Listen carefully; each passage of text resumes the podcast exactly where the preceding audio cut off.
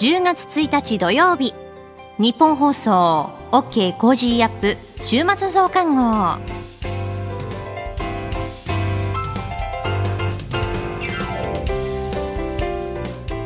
ニッポン放送アナウンサーの新行市佳です。OK Cozy up 週末増刊号。今週の放送でセレクトした聞きどころ今後のニュースの予定を紹介していくプログラムです。番組の後半は Cozy up コメンテーターがゲストと対談するコーナー。今月はジャーナリストの須田慎一郎さんと歴史学者のジェイソン・モーガンさんです。さらにアレス投資顧問株式会社の阿部隆さんに注目の銘柄について解説していただきます。今週もお付き合いください。それでは今週取り上げたニュースを振り返っていきましょう。ロシア、プーチン大統領が予備役を動員する大統領令に署名。安倍晋三元総理大臣国葬儀。高橋治之東京オリンピック元理事3回目の逮捕。日本維新の会設立10年。岸田総理弔問外交各国の首脳と会談。新ロシア派住民投票開票終了。賛成が反対を上回ると主張。日中国交正常化から50年。アメリカ太平洋島諸国首脳会議初開催。こういったニュースを取り上げました。さて今週の聞きどころ。9月29日木曜日に日本経済新聞コメンテーター秋田博之さんと取り上げた新ロシア派支配のウクライナ4州、プーチン大統領へロシアへの併合正式申請というニュースです。秋田さんがロシアと国境を接しているジョージアに取材して分かった驚くべき現状について伺いました。それでは今週のプレイバック。新ロシア派支配のウクライナ4州、プーチン大統領へロシアへの併合正式申請。ロシアのタス通信によりますと、新ロシア派が支配するウクライナの東南部、えー、計4つの地域で、ロシア編入への賛否を問う括弧書きの住民投票、まあ、住民投票とされる行動、まあ、この開票とされるものが終了しまして最終的な集計結果が発表されたということです、えー、いずれも賛成が大多数を占めたというふうに言っておりまして、えー、親ロシア派のトップらはプーチン大統領に併合を正式に申請したということです。でこれに対しウクライナ政府は住民投票は茶番劇だとしてその正当性を否定しております。まあ、これ、アメリカのブリンケン国務長官も、もう併合なんかしたら、あ制裁も、追加制裁も辞さないぞと、えー、いうことで、いや、こんな無茶苦茶よくやりますね。あの、実は私、今月の上旬に、旧グルジア、まあ、ジョージアと言いますね、はい、ロシアと国境を接している旧ソ連の首都のトビリシに出張してきたんですね。で、ジョージアはロシアにウクライナよりも早く2008年に、はい、えー、侵攻されて、で今でも国土の20%が、うん、えー、まさに今彼らがロシアがやっているように、はい、えー、住民投票が行われてロシア主導で。そして事実上独立している。と主張している地域があるわけですね。はい、南オセチアとアブハジアって言うんですけど、はいえでまあ、その国境にもちょっと行ってみたんですが、何が起きてるかというと、よほどジョージアは反ロシア的になっていると思って出かけてったんですが、ええ。その2008年から今に至る間に、ロシアに融和的な方向に今変わってきてました。あ、そうなんですか。えで、それはなぜかというと、もう2割も国土を取られて、うん。うん、長期戦になると諦めちゃうんですよね。やはりこのもうこれ以上ロシアと抵抗しても、えー、危ないと。でしかも NATO に入っていれば NATO が守ってくれますけどグルジア、ジョージアは入ってませんから。ああ、一国で対処しなで。で、ロシアはそういう、まあ、彼らから見た成功体験だと思ってるんでしょうね。あえー、今はこう反発してるけれど、このようにして国土の一部を、はい。えー、住民投票という偽物の、えー、投票によってでも、えー、取ってしまえば、いずれ、まあ、格闘技で言えばタップするだろうと。ああ、ジョージアがそうだったじゃないかと。うん、同じことをウクライナでもやろうとしてるんだと思うんですよね。でさらにはまあ短期的にはこの心配なのは支配した地域はもうロシアだということになりますから、はい、多分動員徴兵動員の対象にもなると思うんですよ。この地域に住んでいる人たちは。そもそもウクライナの人たちであったにももうロシア国籍になっちゃったわけですからね。というふうに彼らは主張して。だからこう一部ヘルソン州なんかでは、はい、えー、もうその国外に移動するのも制限してるとかっていう話もあるので、そうするとその、ウクライナ人を動員して、ウクライナで戦わせるっていうような、はあまあ、そういうことも狙ってるんじゃないでしょうかね。支配地域を維持するために。ロシアにしちゃえば、ロシアの部分動員の対象になりますからね。なるほど、えー、ロシア側の意図としては、それで同士討ちをさせる、お前たち撃てるのかっていうふうにウクライナに突きつけると。はい、あまあ、本当に、そういう意味で、この単に、この面積を奪う以上に、はい、ある意味では悪質、深刻な行為だと思います。ウクライナの戦意の部分をそごうとする。はい、そごうとすると。でさらにはまあよく言われますようにここはロシアの一部にもなったという解釈ですから、はい、ここが攻められれば、えー、核兵器の報復ということも国土がしあのすごく深刻な脅威を受けたときは核によって報復するということをロシアは軍事戦略上定めていますから、はい、その対象地域になっちゃったということも彼らは言いたいんでしょうね。ああ、そうやって、こう、脅しをかける手段。脅しをかける手段ということだと思います。はあ、単に領土拡張を狙うというよりも、そっちの部分の。面積を取るだけではなくて、うん、面積取るだけであれば、そこにウクライナが入ってって、取り返したら、また、あの、ゼロになるわけですが、やっぱ心配なのは、もう動員をかけて、ロシア軍の兵士として、ここに住んでるウクライナ人を、ウクライナ人軍に対して戦わせるっていうことが心配ですね。一国であれだけ、まあ、彼らにとっては強大な国と対応するっていうのは、それだけ難しいってことなんですか？そうですね。やはり私も今回、えー、ジョージアが極めて反ロシア的な急先鋒の国であるというふうに思って、えー、そういうような視点から記事を書けないかと思って出かけていったんですが、はい、蓋を開けてみたら、えー、全く逆の方向に進んでいるというのは、ある意味でこう、えー、驚きました。ただ考えてみれば当然で、ジョージアは日本と違ってアメリカが守ってくれるという保証ないわけですよね。でずっと NATO に入りたいと言ってきたのに、い。まだに入れないわけですね。そうなると、やはり今から10年前までは新欧米政権、サーカシビリ政権という政権が続いていましたが、やっぱり NATO に入れてくれないんだったら、諦めちゃうっていうかですね、まあ、折り合うしかないなっていうふうに思う。裏返すと日本はやっぱり日米同盟があるおかげで、今こうやって、あの、普通に、あの、一国として。やってるっていうことだと思います。はあ、これでも現場に行かないと分かんないこと、本当に驚きましたけど、えー、考えてみれば、まあ、そうなりますね、でロシアの意図としてはウクライナもそうしたいと狙っている、はい、で、はい、今のところはこうウクライナ側は、まあ、士気も高いし、はい、これ全部取り返すんだぞとい。うことで反転攻勢してますよね、はい、もう世論調査でももう9割以上ですか、えー、が、えーと、自分たちは勝つと信じているという,、うんうんうん、えー、人たちが大体も9割以上だし、はい、あくまでも戦うんだということで。えー、もちろんウクライナはそういうふうにはなっていないわけですが、えー、西側の支援が息切れしてきて、はい、そのロシアがずっとこの占領地域を併合したままの状態が仮に今ジョージアは14年経ちましたけれども14年後にそういう状態が続いた時にはえー、そうなってしまう危険もあると思うんですよね。もうあの人情としては。はい。えーあそうすると、今回のこの、まあ、括弧書きのこのね、住民投票と称されるようなものに移ってきたっていう、これ、あの、それこそ日経でも指揮者の方々へのね、はい、インタビューもありますけど、その中で広瀬陽子さんが、これは長期化の兆しなんだと。うん、だままさにその、ジョージアの例を取ると、はい、10年以上のスパンっていうのをロシア見てるかもしれない。もう絶対に見てると思うんですよね。ロシアから見ると、まあ、ロシアはプラン A は、本当にウクライナ全土を親ロシア化する。ということを考えているし、まだそれも諦めてないと思いますけど、はい、まずはジョージア化するということを考えてるんじゃないでしょうか。十数年かけて。えー、で西側もパイプライン壊れましたね、ガス、ね、パイプライン、欧州、そうすると、欧州もいずれ息切れするだろうと。支援を。はい。えー、で、当時で2008年にはブッシュ政権がジョージアを全面支援したわけですね。うんうんうん、だけど今、ジョージア全面支援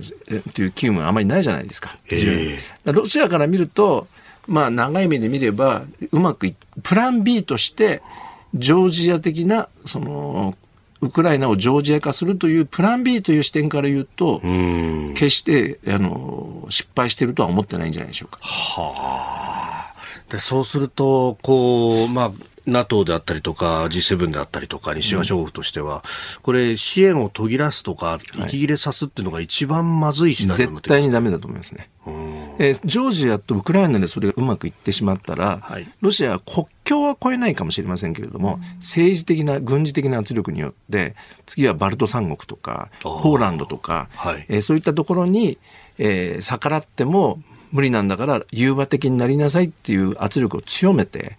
いくでしょうし、それがうまくいくと勘違いしてしまいますよね。絶対だからウクライナで、まあ、この飛びリシで私国際会議に出たんですけれども、はい、欧米のロシアの専門家が大勢集まって、あとまあ軍事専門家ですね、議論していましたが、そこはもういろんな議論がありましたけれども、絶対にウクライナについては、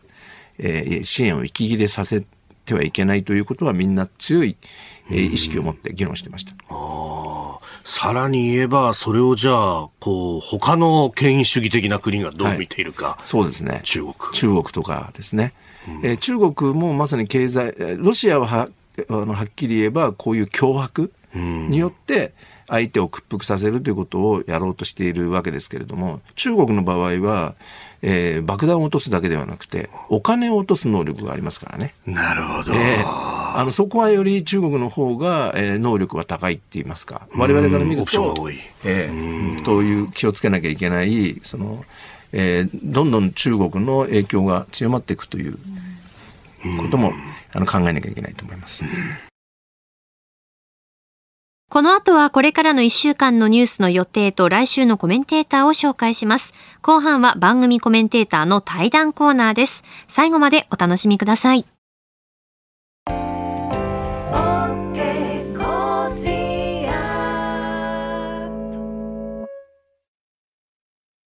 自分よし、相手よし、第三者よし。この三方よしの考え方は、より良い人生を築くための重要な指針です。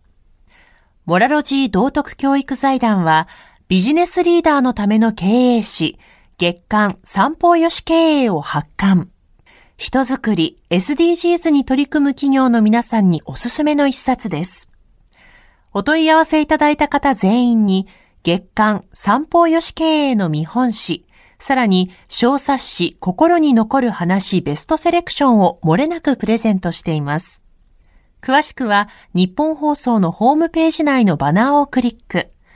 創立96年、道徳で人と社会を幸せに。公益財団法人、モラロジー道徳教育財団。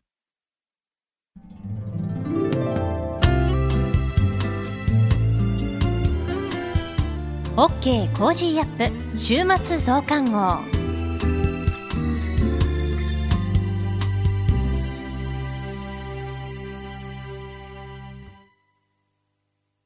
ニッポン放送アナウンサーの新行市佳がお送りしています。OK Cozy up 週末増刊号。え今回はアイマスクをつけてボールの音と声のコミュニケーションで行う5人制サッカー、ブラインドサッカーの話題です。先週、日本ブラインドサッカー協会が新しく作ったブラインドサッカー初のトップリーグ、 LIGA.i 2022第3節の取材に、フクシ・エンタープライズ墨田フィールドへ私行ってまいりました。リーガアイというのは、日本ブラインドサッカー協会が新しく作ったブラインドサッカー初のトップリーグでして、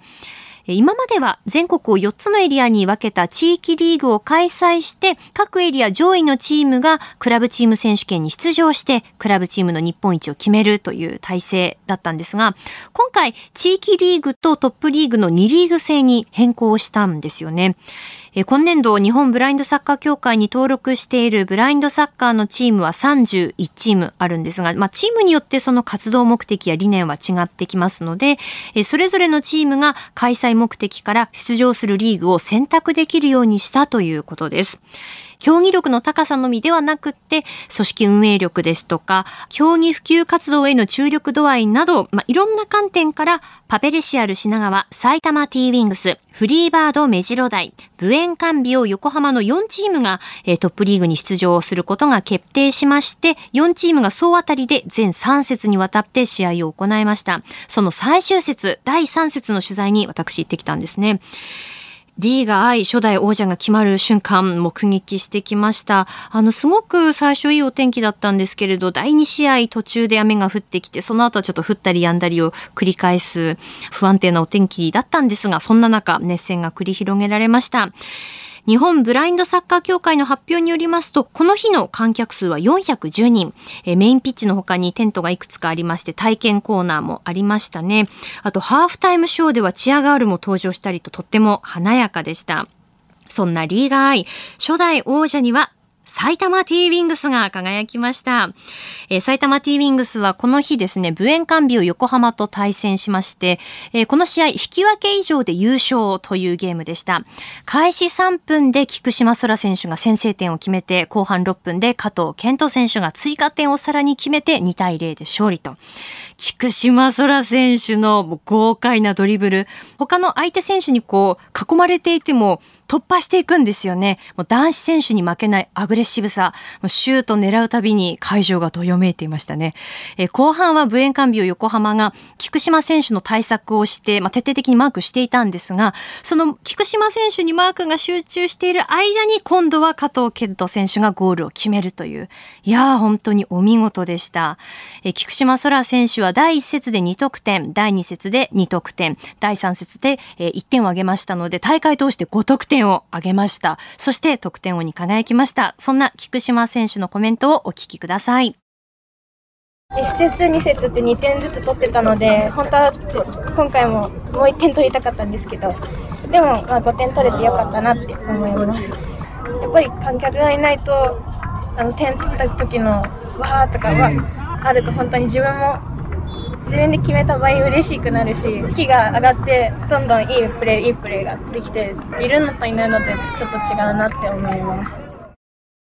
え、菊島空選手は現在20歳の選手なんですけれども、あのコメントをお聞きいただいて、え、伝わったかもしれませんが、もうピッチの外に出ると、あの、いつもニコニコしていて、明るくその場をこう和ませる選手なんですよね。え、埼玉ティーウィングスの選手に取材したところですね、まあ、今回の勝因について、今年の4月にチームでフェンスを購入して練習したことだということでした。あの、ブラインドサッカーはフットサルと同じサイズのピッチでプレーをするんですけれども、その両サイド、サイドラインに高さ1メートルのフェンスを設置するんですね。で、そのフェンスでの攻防、ボールの奪い合いって本当に激しくって、えー、埼玉ティーウィングス、そのフェンスがなかった頃はフェンスがある想定で練習していたということなんですけれども、えー、購入したことで壁沿いでの競り合い、まあ、試合を想定した練習がよりできて、これがチーム力の向上につながったんじゃないかということでした。今回開催されたブラインドサッカー初のトップリーグリーガーアイ、開催目的の柱3つありました。1つ目が日本代表チーム、クラブチームの強化に資すること。工業性の高い大会を開催すること、クラブチーム及びブラインドサッカーの組織を高めることの3つだったんですよね。で、パラスポーツの大会は無料の大会が多いんですけれども、ブラインドサッカー協会はこのリーガーアイ以前からチケットの一部を有料化していました。そのお金を払ってパラスポーツを観戦する文化を作ろうという思いがあったんですよね。で、そのあたりについて日本ブラインドサッカー協会の専務理事兼事務局長の松崎英吾さんにお話伺いました。私自身もそうですけど、チケット払っていて、人に話したくなるモチベーションになったりだとか、周りの人にブラインサッカーってこうだったよっていうことが、あの、無料招待も、まあもちろんその効果はあると思うんですけど、やっぱり一歩、こう、距離が近づくというか、そういう効果が、あの、パラスポーツにおけるチケッティングの僕本質じゃないかなと思ってます。なので、あの、収益的に貢献していくことももちろん狙ってはいるんですけれど、それ以上に500円でも1000円でも、今まで払わなくても、パラスポーツで見るもんだったよねっていうところから、払いながら応援していく、応援していく中で、実は気づいたら、隣にもいたはずなのに今まで見えてなかった障害者が見えてくるみたいな形で、あの、いわゆる共生社会、我々で言うとマザリア社会というところにより貢献できるんではないかなというふうには思います。今回、このリーガーイ取材して、選手のこうお客さんに楽しんでほしいっていう思いや使命感を感じたんですよね。あの、埼玉ティーウィングスのキャプテンの加藤健人選手が、最初、このリーガーイに参戦するの不安だったんですよね。たくさんの方々が会場に足を運んでお金を払って見に来てくれる。ブラインドサッカーや、そのブラインドサッカーの試合の価値、見せるだけのプレーをしなくちゃいけないと思ったので、まあ、それを最初、チームに確認したんですよね。それでもやるということだったので、やってよかったなと思ってますとこうおっしゃっていました。競技力の向上というのももちろんなんですけれども、そこにプラスして、えお客さんに面白い試合をお届けしたいというこう選手のモチベーション、もともともちろんあの持っていた部分はあると思うんですけど、さらに一段高まったように感じました。えこれからリーガーをきっかけに選手、そしてチームまたぐんと成長するんじゃないかなとも思いますし、リーガー愛が来年、再来年とどう発展していって、さらにその輪が広がっていくのかというのも楽しみだなと感じました。さあ、それでは続いてこれからのニュースの予定を紹介します。10月2日日曜日、イギリス保守党大会開催。ブラジル大統領選。競馬凱旋門賞。10月3日月曜日、臨時国会召集。9月の日銀短観発表。若田光一さんが登場する宇宙船クルードラゴン5号機打ち上げ。ノーベル医学生理学賞発表。10月4日火曜日、定例閣議。岸田内閣発足から1年。ノーベル物理学賞発表。10月5日水曜日、OPEC プラス閣僚級会合開催。第52回米州気候総会開催。ノーベル化学賞発表。10月6日木曜日、ノーベル文学賞発表。10月7日金曜日、定例閣議、小池知事定例会見。8月の景気動向指数、家計調査発表。9月のアメリカ雇用統計発表。10月8日土曜日、プロ野球クライマックスシリーズファーストステージ開幕。続いては来週のコメンテーターのラインナップをお伝えします。10月3日月曜日、ジャーナリストの須田慎一郎さん。4日火曜日、経済アナリストのジョセフ・クラフトさん。5日水曜日、ジャーナリストの佐々木俊直さん。6日木曜日、明治大学教授で経済学者の飯田康之さん。7日金曜日、外交評論家で内閣官房参与の三宅邦彦さん。コメンテーターの皆さんは6時台からの登場、ニュース解説をしていただきます。飯田浩二の OK 工事アップ、ぜひお聞きください。この後は Cozy up コメンテーターがゲストと対談するコーナー。ジャーナリストの須田慎一郎さんと、麗澤大学准教授で歴史学者のジェイソン・モーガンさんです。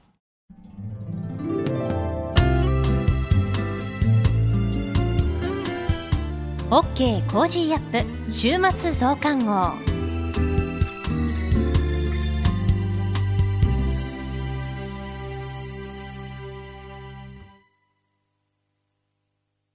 道徳って何だろう？思いやりって必要なの？その答えは道徳を考える月刊誌ニューモラルにあります。今や日本人の道徳力は世界からも大注目。さああなたも道徳を学びませんか？お問い合わせいただいた方全員に月刊ニューモラル、さらに小冊子心に残る話ベストセレクションを漏れなくプレゼントしています。月刊ニューモラルは創刊50年。日々の出来事をテーマに人間力が豊かになるエピソードが満載です。詳しくは日本放送ホームページ内のバナーをクリック。道徳で人と社会を幸せに。公益財団法人、モラロジー道徳教育財団。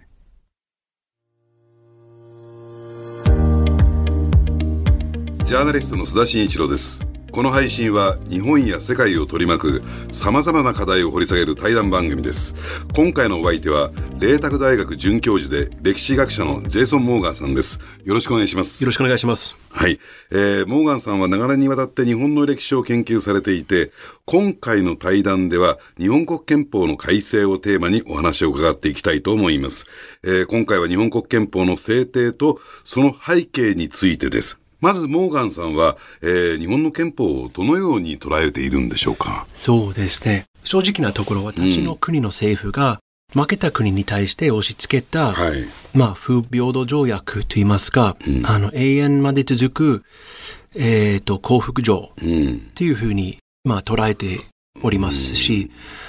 うん、あの、まあ、とにかく、日本の主権を奪うために、ええ、日本が永遠までアメリカ政府の属国であり続けるために、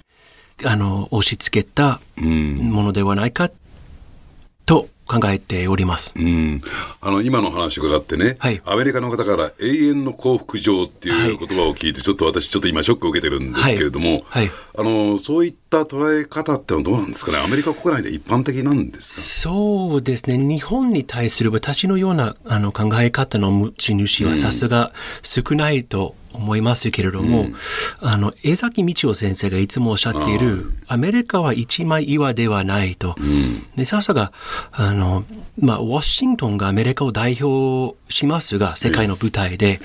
でも、やはり、えー、場所によっていろんな考え方がありますし、うん、私どもは南部の人間で、うん、えー、変な話、私たちも、まあ、連邦政府に戦争で負けたことがございます。そういう意識が多分背景にありまして、うん、あの、日本に来て初めて23年前ですけれども、えー、まあ、とにかく日本って非常にいい国が第一印象で、えー、で、それが一切変わらない。今まで23年がかけて、うん、この国ではいろんないい経験ができまして、いろんないい人に出会えまして、はい、うんなぜ私の国の政府が80年前にあんなにこの国を嫌っていたかと。うん、あと、なんて言いますか、同じ政府に対して戦争で負けたことがありますし、まあ、その同感と言いますか、シンパシーが多分自然にあると、うん、私の心の中。で今、あの、取り掛かっている課題ですけれども、うん、もっとアメリカの中では、まあ、日本の立場、もっと理解してくれるよう、うん、あの、まあ、努力しておりますけれども、うん、やっぱり壁が高いですね。その戦争の経験がありまして、うん、それが、あの、非常に高いハードルですけれども。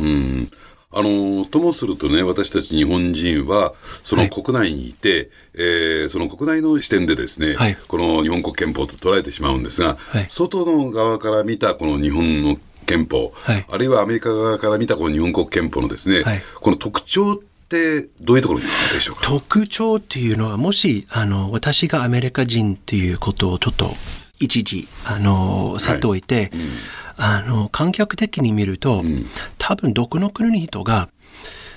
日本国憲法があの制定された背景は、うん、まあ、特別と言いますか、ちょっと公平性が欠けているっていうのが多分認めてくれると思いますし、まあ、戦争で負けて、でその後、まあ、重原九次郎とか、そのような日本の中からの方が、まあ、この憲法はいいと言っている人はいるんですけれども、あの、再び原爆投下しますぞっていう明らかな威嚇もありますし、そういった中、憲法が出来上がったちょっとおかしいと多分客観的に思っている人は多いと思いますけれども、やっぱり国内国外の問題ではなくて、もっとこう一般に考えれば、日本国憲法はちょっと変わったな、うん、存在ではないか。変わってる存在だと、はい、でその中でねちょっと異質性っていうところを考えてみると、はい、あのやはり世界の国々の中にはですね、はい、まあ、立憲君主制のね、国、はい、えー、先だったエリザベス女王が亡くなったイギリスなんかに代表される、まあ、そういった意味で言うと日本というのもそういう立憲君主制の国に数えられると思うんですが、この天皇のそういった中での天皇の存在っていうのは、これどうなんでしょうかね？やっぱり特殊でしょうか？特殊ですね。本当に特殊です。あの、日本に来て、日本に来る前に、まあ、ちょっと天皇陛下皇室に興味があったんですけれども、日本に来て少しずつ天皇とは何か、皇室とは何かと少しずつ、うん、あの、わかるようになりまして、本当に私も心から皇室、天皇を愛するようになりまして、うん、本当に特おっしゃる通りです。で、今おっしゃったあのエリザベス女王のことですけれども、はいはいうん、ここが重要なポイントだと思います。うん、あの立憲君主制が非常に大事なポイントで、アメリカの英語で言うコンスティテューションというのは実は2つの意味があると、最近分かったんですけれども、1つの意味はアメリカとフランスとか革命の中に誕生した国が全く新しい体制を作るために Constitution がありまして、しかし一方イギリスと日本とかの場合 Constitution ってほとんど書いていない Constitution、それは国体と思います、イギリスの場合も日本の場合も定義のできないまあ、ずっと昔から来ている、まあ、伝統もありますし、やり方、考え方、まあ、一般常識、それを合わせて考えると、それは国体、定義して書いてはできないし、まあでも、誰でも分かるような存在で、まあ国のありようですよね。国のありようです。おっしゃる通りです。で、あの、私が研究している人、あの、末広伊豆太郎が、あの、戦前、美濃田宗樹という人とよく議論したんですけれども、うん、国体をめぐって。で、美濃田宗樹は、明記したかったです、国体。うん、でも、明記はできないと思いまして、それが日本の特徴だと思います。イギリスみたいにずっと前から、本当神話時代から今まで流れてきている存在で、それは紙一枚ではちょっと枠組みとしては足りないということが私の考え方です。そうするとちょっとよ話がね横にそれるかもしれませんけれども、はい。はい、アメリカとかフランスにはそういった国体という考え方、はい、国のありようという考え方ってのはないんですか？あるいは規約なんですか？それも重要なポイントです。ありがとうございます。あのアメリカとフランスの場合戦前加藤博之っていうあの、まあ、名録者その、日本のあの学者です。あの人が国体と生体は違うといつも言ってたんですけれども、アメリカとフランスの場合、生体が国体だと勘違いしていると私はそう思っております。まあ、政治のあり方が全て神でいる憲法、合衆国憲法がイコールアメリカ。でも、本当にアメリカに行きますと、あの、先生も行かれたことあると思いますけれども、はい、ちょっと、ちょっと違うと。場所によって違いますし、いろんな憲法の下にいろんな文化がちょっと埋められていますし、はい、まだ、まだ生きているっていう存在で、アメリカイコール合衆国憲法とはちょっと言えないですし、アメリカとフランスとか革命から出た国は、やっぱり生態が国体だと。ちょっと勘違いしていると思います。で、日本の場合も、実はその同じような現象ができていて、それが今の問題です。国体が見えなくなっていて、日本国憲法しか見えなくて、でもその下の日本が、文化が豊富ですし、非常に大切な存在で、それを改めてあの掘り出したいと思っております。あのまあ、ある意味で日本では憲法改正の議論っていうのが、はい、えー、かなりね、盛り上がってきてるんですけれども、はい、あの確かにね、えー、改正が必要だと思われるところであるとか、問題点というのはあるんですけれども、はい、あの例えば9条なんかがそうだと思うんですよね。それでもこの日本国民は、その日本国憲法、戦後の日本国憲法を受け入れて、はい、で、多くの人たちをこれ大事にしようっていうこの気持ちが出てきた。はい。はい、これについてはどう思われますか？そうですね。これはまた大きな話が始まっちゃうんですけれども、あの、まあ多分この後お話しするかと思いますけれども、War Guild Information Program という、うん、まあそれは正直にただ、あの、氷山の一角に過ぎなくて、まあまあ戦前から多分戦争をかけて戦後、まあもちろんですけれども、アメリカっていう国は日本の精神レベルでは解体したいと多分思っていて、文明そのものを絶滅させることが多分、うん、あの目的だったと思いますし、うん、今の日本国憲法とか特に9条とかは何かっていうと、あのアメリカの国内、その連邦政府のやり方を見なければ多分理解できないと思いますし、その連邦政府がワシントン DC から発足して、アメリカン、ネイティブアメリカンを、まあ、次から次へ、うん、あの、まあ、絶滅しようとして、はい、または収容所の中に入れて、うん、その文化実態を、まあ、もういらないと、うん、捨ててほしいと、はい、で、そのプロセスがずっと繰り返してハワイまで行って、で、その後日本まで来て、全く同じような考え方、この古臭い、うん、まあ、封建的な、はい、昔のこう天皇という、うん、今のこうモダンに全く合っていないものはもういらないと。うん、それが多分、ウォシントン DC のリベラルの一般的な考え方で、うん、で、それが見事にあの成功しました、日本では。うん、今の国民と話しますと、うん、まあ、大体同じような、昔の日本は怖くて暗くて、うん、まあ、群衆主義とか、ね、それを再び蘇ってほしくないとかと、うん、そのような自分の国の過去に対するの捉え方が、あまりにもウォシントンに一致していて、うん、やっぱり精神的な解体はちょっと大成功したと思っております。うん、進んでしまったと。はい。まあ、あの、今日はね、いろ、大非常に大きな、第1回目の対談はですね、はい、枠組みでお話を伺ってきたんですけども、はい、ただいろいろなことがちょっと見えてきましてね、はい、やはりじゃあアメリカは、えー、日本のどこをそれ何を壊そうとしたのか。戦前はやっぱりこう見える形だった国体国のありよう、はい、やはりここに対してアメリカは、えー、非常に嫌悪感を持った、はい、これを壊そうとしたその一つの装置が日本国憲法だったのかなと。おっしゃる通りです。で、まあただそれは全面的に成功したかというと、まあ、一部成功さっき、えー、モーガンさんが言われたようにおっしゃられたようにですね、はい、あの日本国国民は戦前の、えー、日本に対して非常にネガティブな感情を持ったという点では、はい、そのアメリカのリベラルの人たちの企み目論みは成功したのかなと思うけども、はい、ただとはいってもやっぱりその国体は今に至るも脈々と生きているとい。う状況になってるんだろうなと思いますけど、ね、おっしゃる通りです。はい。えーえー、今月はですね、麗澤大学准教授で歴史学者のジェイソン・モンガンさんにお話を伺っています。まあ、次回もですね、えー、この話の続きを伺いたいと思いますんで、よろしくお願いします。よろしくお願いします。個人事業主の皆さん、毎月のキャッシュフローにお困りじゃないですか？セゾンプラチナビジネスアメックスカードなら、最長56日の支払い猶予で余裕を持ったキャッシュフロー。さまざまな支払いを一元管理して業務を効率化。さあビジネスを後押しする一枚をセゾンプラチナビジネスアメックスカード。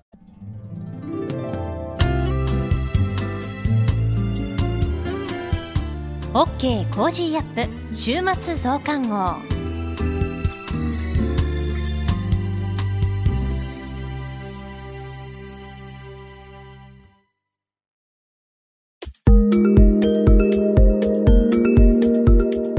Cozy up 週末増刊号。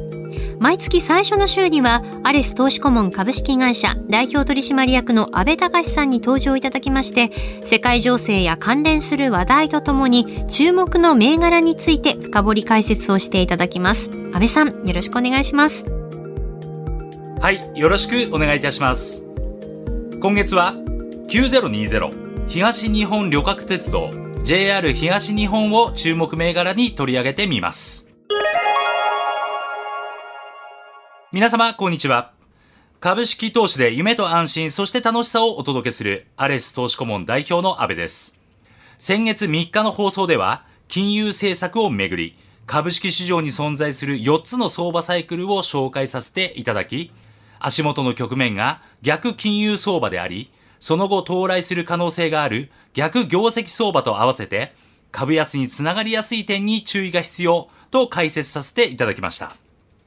米国ではダウ平均が放送前日9月2日の終値31,318.44ドルから今月27日には安値28,958.22ドルまで2,300ドルを超える下落となっておりますが、これでダウ平均は1月の年初来高値36,952.65ドルからの下落率が20%を超え、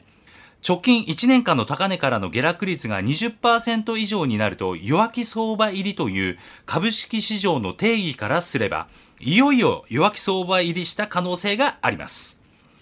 日経平均の直近1年間の高値は、昨年9月の高値3万飛び795.78円で、足元までの下落率は15%程度ですので、日本市場はまだ弱気相場入りとはなっておりませんが、米国の調整が長引くようであれば、当然影響は避けられませんので、引き続きリスク管理を徹底したいところです。